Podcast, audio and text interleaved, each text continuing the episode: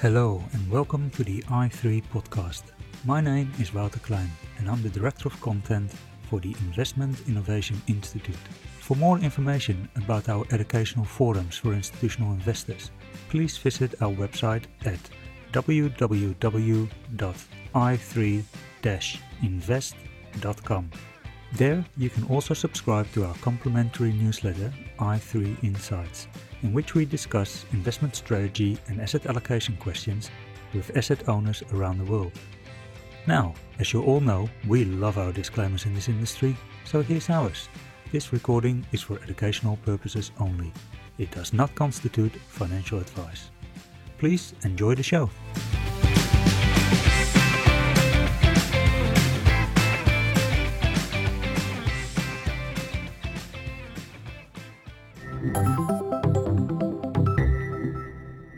This podcast was sponsored by Trillium. As such, the sponsor makes suggestions for discussion, but the final control over the content remains with the Investment Innovation Institute. Welcome to the i3 podcast. I'm here today with Daniela Jaramillo, who is responsible investment advisor for Hesta. Daniela, welcome to the show. Hello, Walter. Thank you. So, can you tell me a little bit about your background and how you got started in the responsible investment space?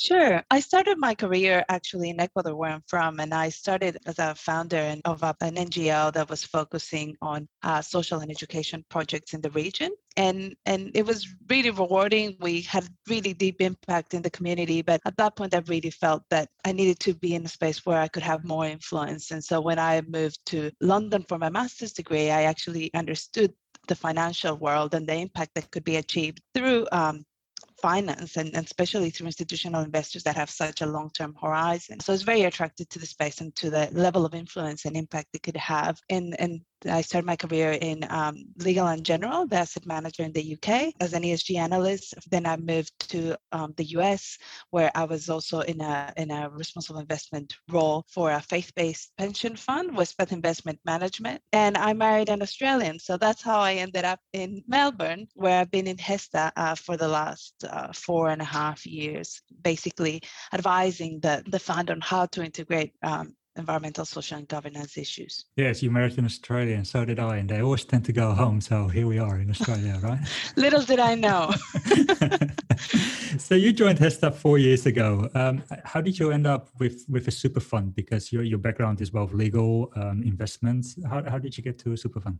Yeah, my background is more actually in journalism and um, and I, have a master's degree in um, environmental economics, but um, I ended up in super funds because I was always really attracted to. Uh, it's in the business of thinking long term. That's what institutional investors are, and this is where I felt that our interests aligned. We all wanted to have sustainability in the terms of longer time frame, which actually also means from an environmental and social uh, perspective being sustainable. So um, I, I, always really liked the institutional investor business model, and and I really liked the what HESTA was about. Uh, the members that we stand for uh, in the health and community sector. That's something that was really attractive for me. 80% of um, HESTA's members are women, and so there's a strong al- alignment with with pushing for women's issues, and that's another area that I feel very strongly about. So it was a very attractive opportunity for me. Yeah, HESTA is a very progressive fund, and I think in terms of the the, the, the position to climate change, um, you have put in place a climate uh, change transition plan.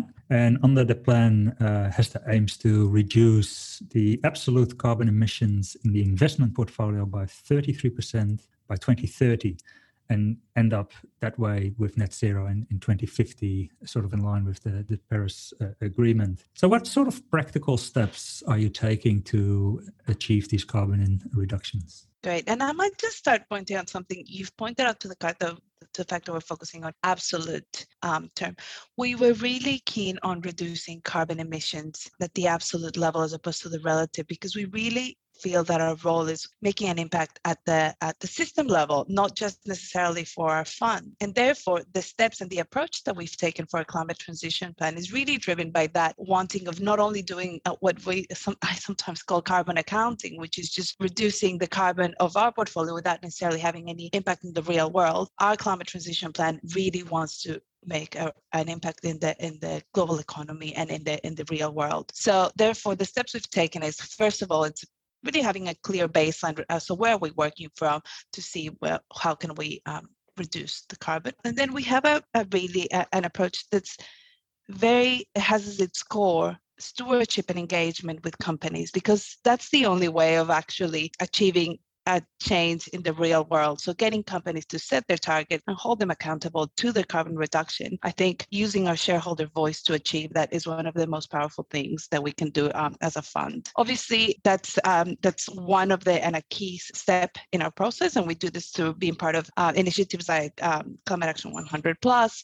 uh, and others. But we also have our own uh, internal engagement, and we work really closely and, and want to partner with our investment managers so that they use their voice also in reducing this carbon emissions. So that's a really key part of our climate transition plan. We also have um, a divestment um, tactic in our in our plan, and this is mainly for those businesses that we consider pure play and that we really don't see how their business models could transi- transition to a more low carbon business model. So I would say that those are the key components in terms of mitigating um, risk and reducing carbon emissions. But we also see an upside to this low carbon transition. And this means taking advantage of opportunities that might arise. And this is not only uh, looking for renewable energy investments, that's what everyone thinks about, but there's a lot of opportunities in the energy value chain that we could take advantage. And, and so, uh, and, and everything that has to do with um, energy efficiency. So we're really looking where are those opportunities? What are those technologies that we should be investing in? And we do this across um, our asset classes. Yeah, can you give some examples of that? So you started with there are certain businesses that whose whose model just doesn't really allow it for, and then there's the opportunity side as well. Can you give some examples of that? Sure, we've made a few investments here um, in Australia in, in renewable energy, uh, both in wind and solar. So, so, that's that's a key part. And then we also have um, in, investments globally in, in renewable energy. But further than that, we have looked at the technology and through um, our private equity fund, we do have an exposure to clean technologies. And this goes from looking at smart meters, which um, help in uh, promoting energy efficiency, to looking at different um, technologies and alternatives that could support the whole value chain. So it's, it's, it's actually broad in that sense, our investments. Uh, Australia is a pretty um, resources heavily resources based economy.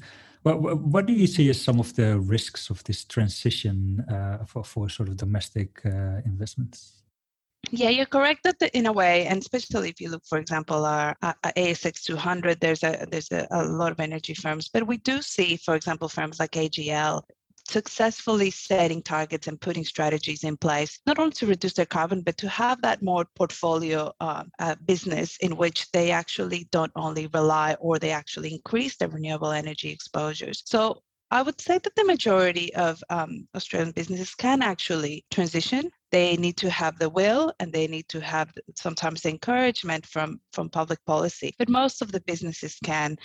Um, it's not the same for, for example, pure coal companies um, that don't have that portfolio um, and, and so they don't have that ability to shift from uh, one product to another and I think those are the ones that are uh, mainly going to suffer. So the implications for Australia, and, and, and this is this is a challenge that we need to um, accept and understand and try to see the best way we can. There are going to be those communities that rely on those companies um, and and that uh, for their economic development, and this is where we need that support from the government and partnerships with investors and the private sector to see how we help those communities transition out of those um, industries. Yeah, so that you also get a uh, a fair social outcome for communities there. Exactly.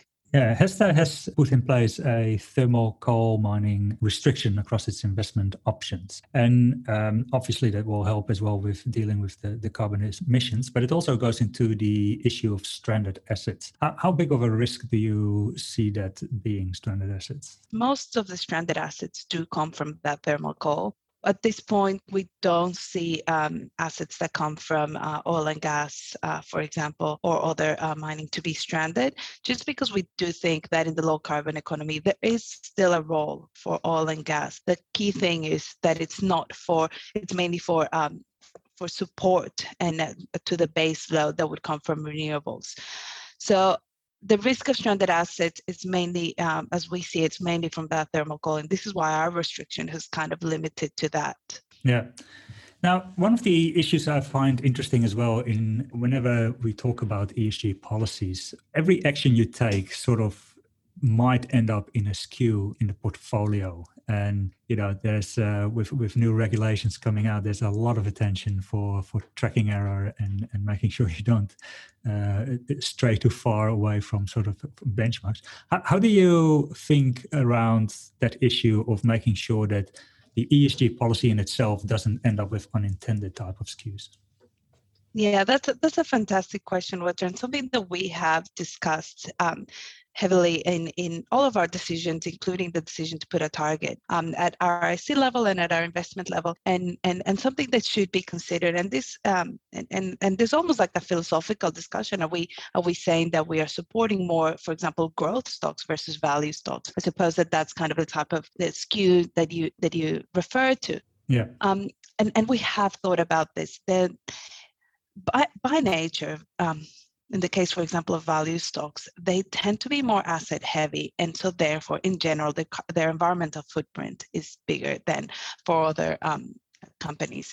So, just by the nature of what they are, there is a little bit of that bias. However, we do think that it is possible to invest in value stocks, even though they are this um, a bit of more asset heavy and they might have a higher carbon footprint.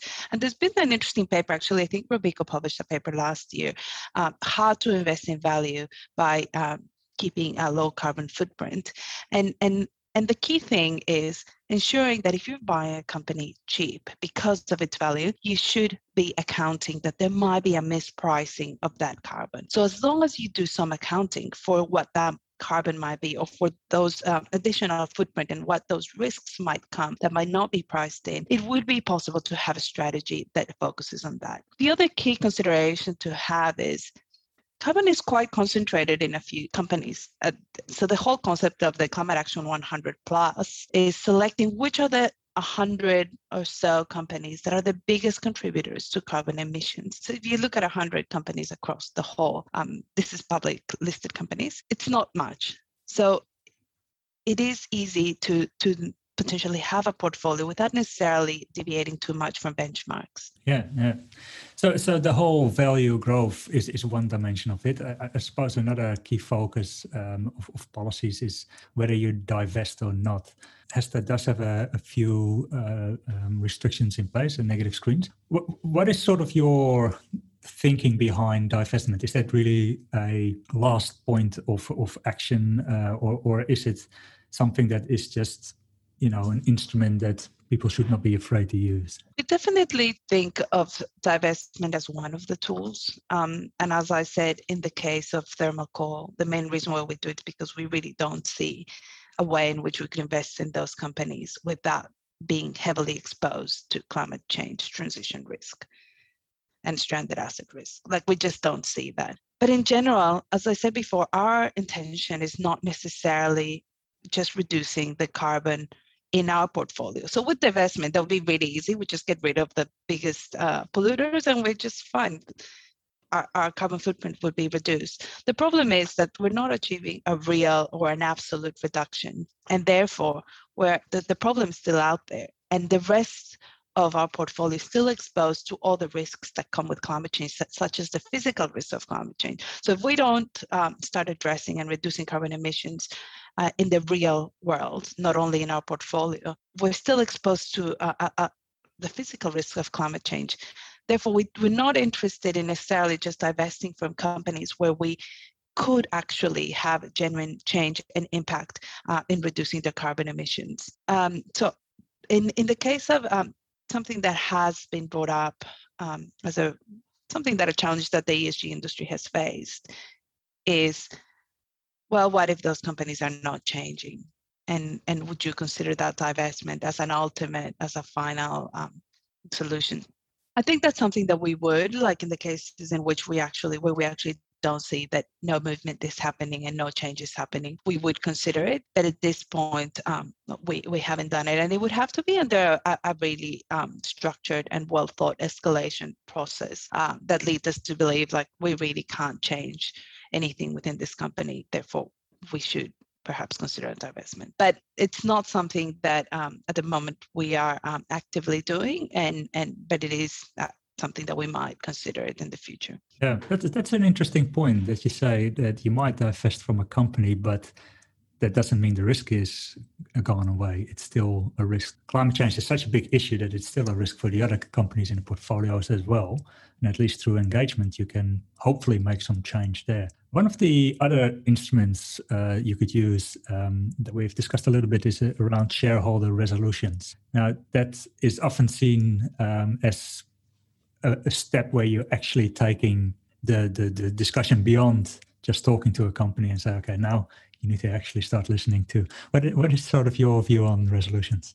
I'll tell you a little bit of a story regarding shareholder resolutions. When I was working in the US, shareholder resolutions, because there's such um, large group of investors in the US, boards really don't have the time to meet with everyone. And so shareholder resolutions have an interesting role.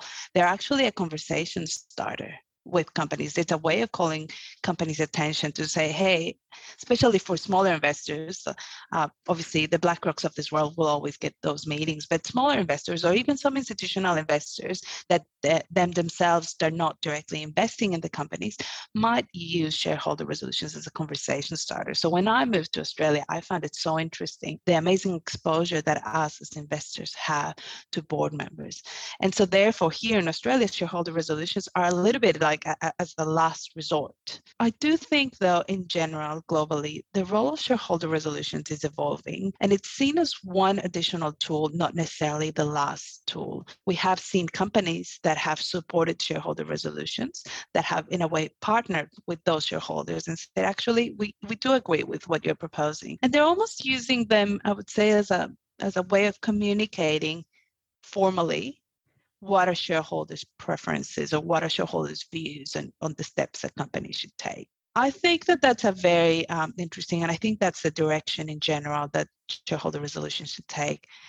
Uh, for too long, there's been a lot of conversations, what we call behind closed doors, where we're like, oh no, but we are talking to the company about this, but then we're like, but we're not seeing any change, and, and members complain. So they're like, well, we've been talking to them for 10 years and nothing has happened.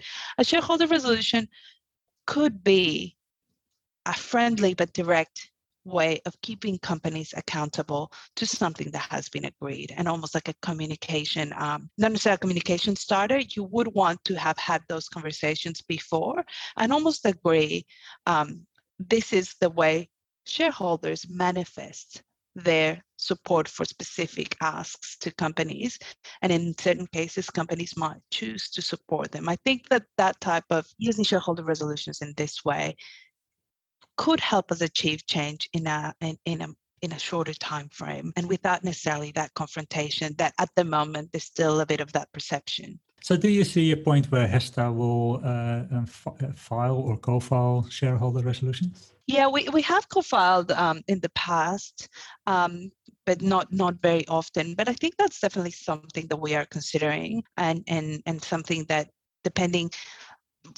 we have a, a, set of tools that we can use for change, right? And and we need to figure out which one's the right one for this company for this specific situation. And and and I think that we are willing to use any of the tools that are available to shareholders to achieve the change that we want, but really focusing what can help us achieve this outcome. And if we think that a shareholder resolution is the best way, I think we, we're not afraid of using. Yeah, yeah. Now there's a lot of focus on climate change and, and the energy transition, which obviously are, are important points. But uh, there's there's two other letters in the ESG uh, policy. Um, where is your position on, on some of the social issues? Is is that high on the agenda? Yeah, social issues is interesting because they've kind of always been there, but it does feel that in the last few years they've really risen in the agenda, and especially last year, I think um, in Australia with uh, the whole Juukan Gorge and, and, and, and a few of the um, sexual harassment scandals have risen. And they, I think that would only continue happening that the main driver for this, I see, is societal expectations are so much higher. And you see employees and prospective employees and consumers willing to vote with their feet whenever they feel that mm company has not met those societal expectations. So movements like the Black, uh, Black Lives Matter movement or the Me Too movement have really put these uh, issues in the agenda and they're becoming real risks for boards. Boards need to be ahead of what is the next Me Too movement and how can I prepare my company to deal with those? Do I have some sort of social stranded asset risk within my organization that might come up in the next five to 10 years? And how do we help our company transition and navigate that?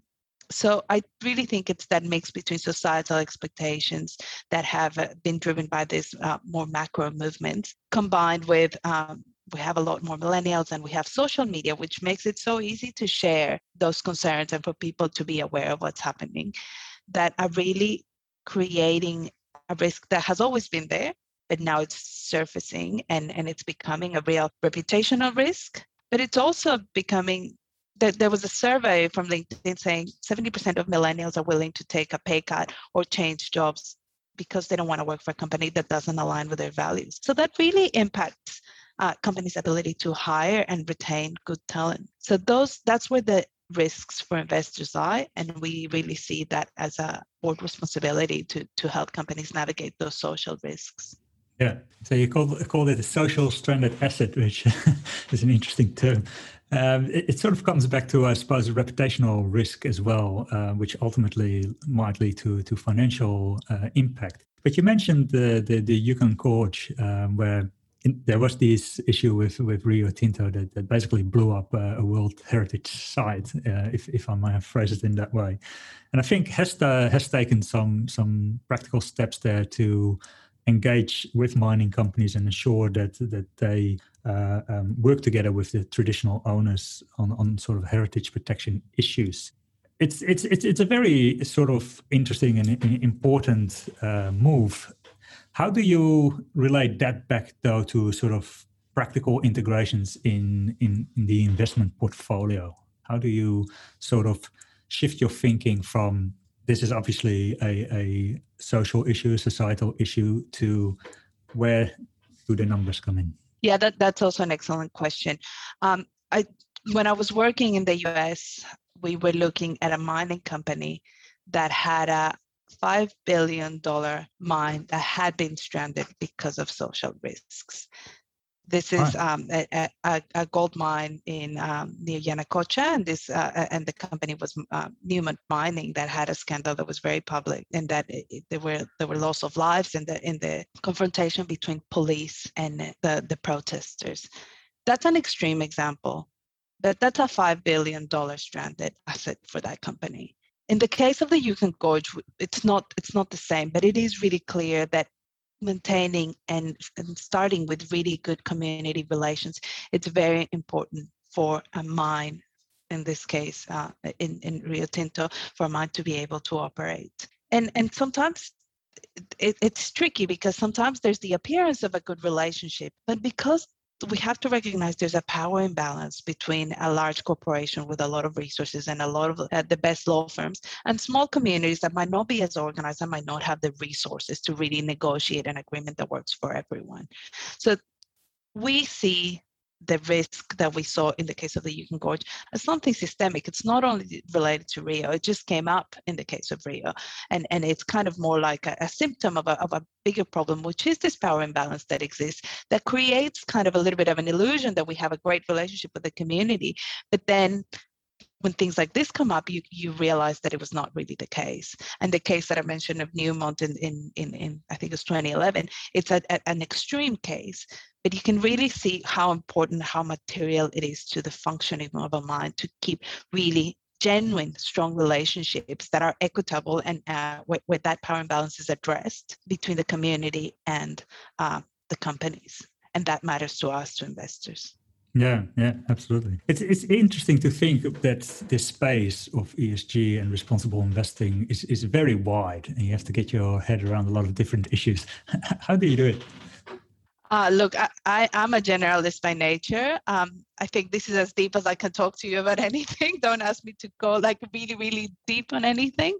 Um, I think it's just a matter of being interested in, in, in these issues and um, yeah, I, I think it, it really appeals to generalists.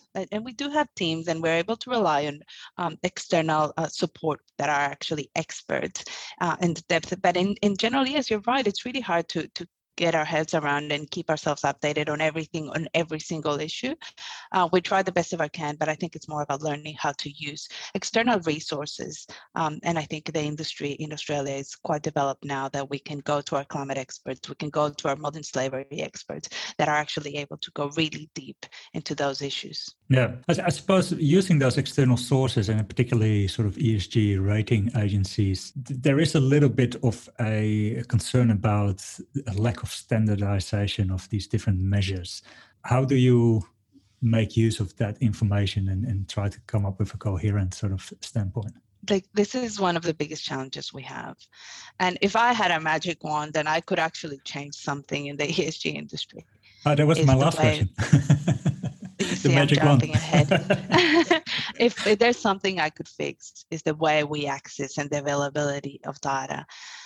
Um, the ratings agency they all have their own uh, process and it's not the same and it's not straightforward the way it is for some other financial metrics because the things that we are trying to assess are not straightforward um, and they're not easy to measure they're not easy, easy to get access to and and unfortunately i do think that an obsession with getting this data right in some cases has made our impact really slow. So the last 10 years, like, if you see when when CDP, the Carbon Disclosure Project started, they've done an amazing thing, but and that that allows us to set targets right now to see and to think that they're actually quite accurate and we're able to reduce our carbon. But that has taken like what 10 years, and that takes a lot of effort from shareholders to ask companies to disclose to the point that sometimes disclosure becomes the end as opposed to the means if I could change something is actually getting that access to data, that measurability of data, so that we can actually know how can we be more effective in our actions and how we can prioritize better. So back to the ratings agencies, they all do the best they can. and They all develop their own methodology. And, and for us investors, we need to try to figure out, okay, with which methodology, most of us, we don't use one.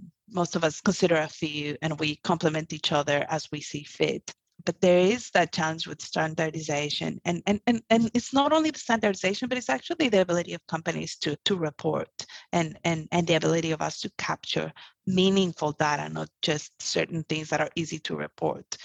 Um, sometimes for example we're obsessed with number of women on boards but does that mean that a company that has a, a great representation of women in their boards does that mean that the company doesn't have any gender-based risk, for example? No, it doesn't, but we don't know how to measure. We don't have the data to measure. So we try to use those proxies. The proxies work sometimes and other times they're, they're uh, inadequate. So yeah, it's a challenge. Um, but I do think that technology is helping some of the those um, ratings providers become uh, more um, accurate and sophisticated in how they assess companies, and and hopefully uh, we can leapfrog and, and really move out from this um, trying to capture and, and, and this very process heavy to actually how can we achieve those outcomes? Yeah.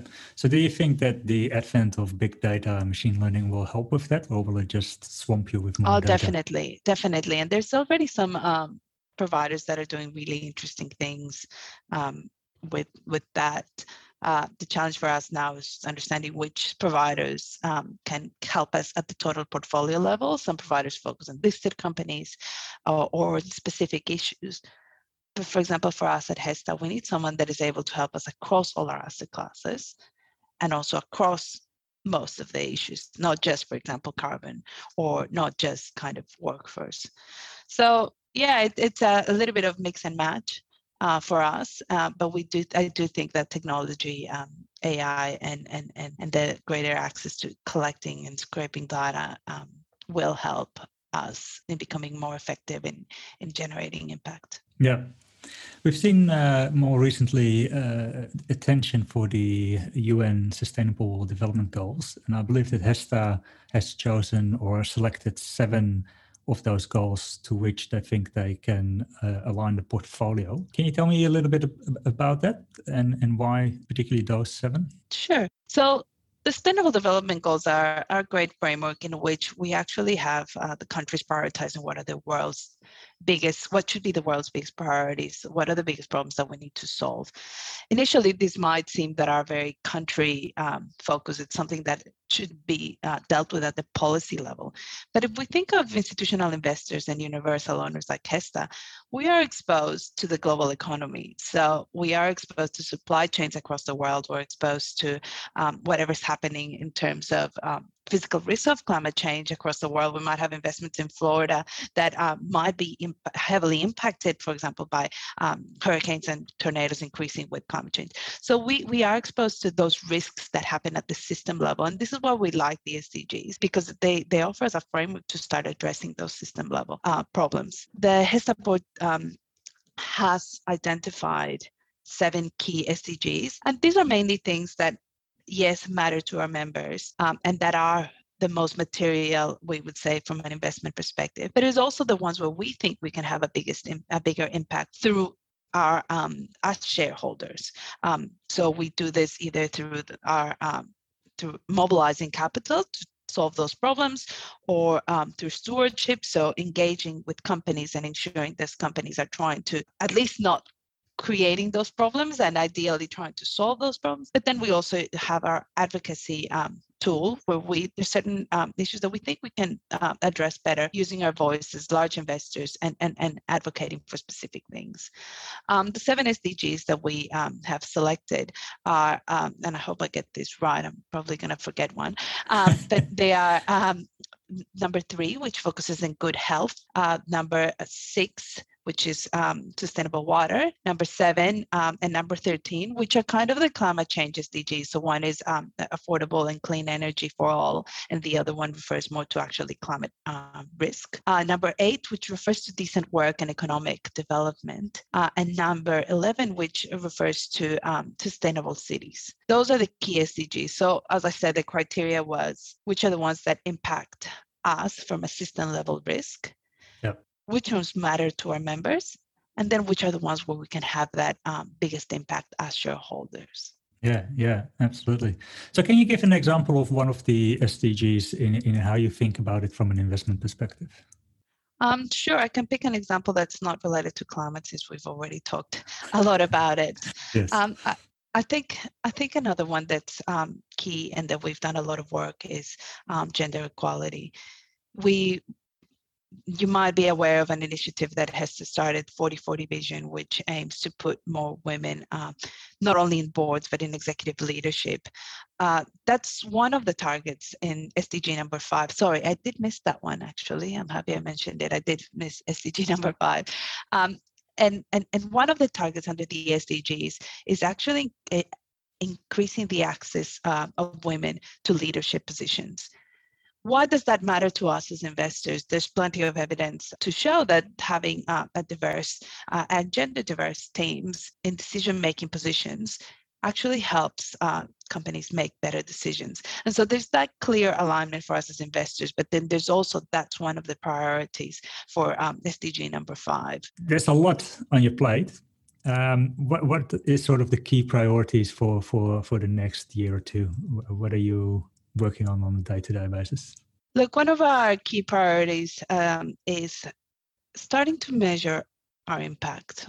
We're talking a lot, we're doing a lot, but we actually need to realize where where are we actually generating that real world outcomes? We've reported in the past, and our carbon footprint, in a way, it's it's a way in which we actually try to to report, but we want to do it a bit, want to do this a bit more, and actually report on to what extent are we helping move the needle through our um, investment, our advocacy, and our stewardship activities. So, uh, uh, an impact.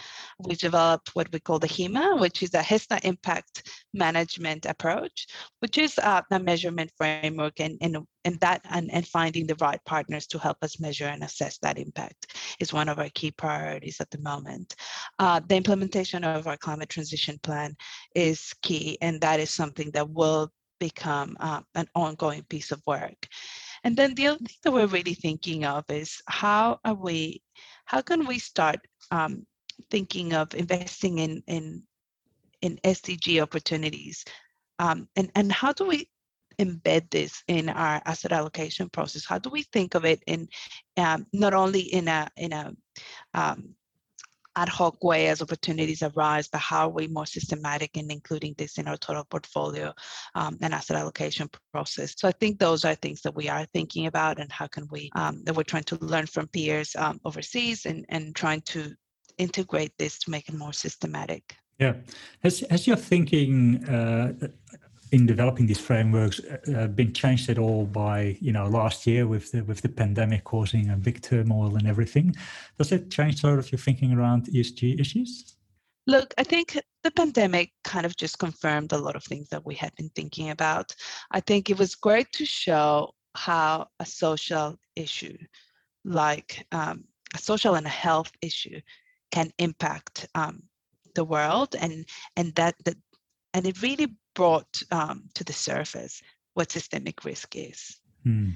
We have been thinking about systemic risk from a climate perspective, from an inequal, social inequality perspective, but I think this really brought to the surface and confirmed that systemic risk and, and, and the social implications and the health implications of an issue like COVID can have deep um, impacts in the economy and in um, our investments. So I don't think it necessarily changed anything, but it did confirm that we need to, our focus as universal owners is at the system level. Yeah, yeah, fair enough. Well, Daniela, thank you very much for, for your time. It was great speaking with you. Thank you very much. Thank you, Walter. I really appreciate it. Thank you for listening to the i3 podcast. For more information, please visit www.i3-invest.com. Thank you very much.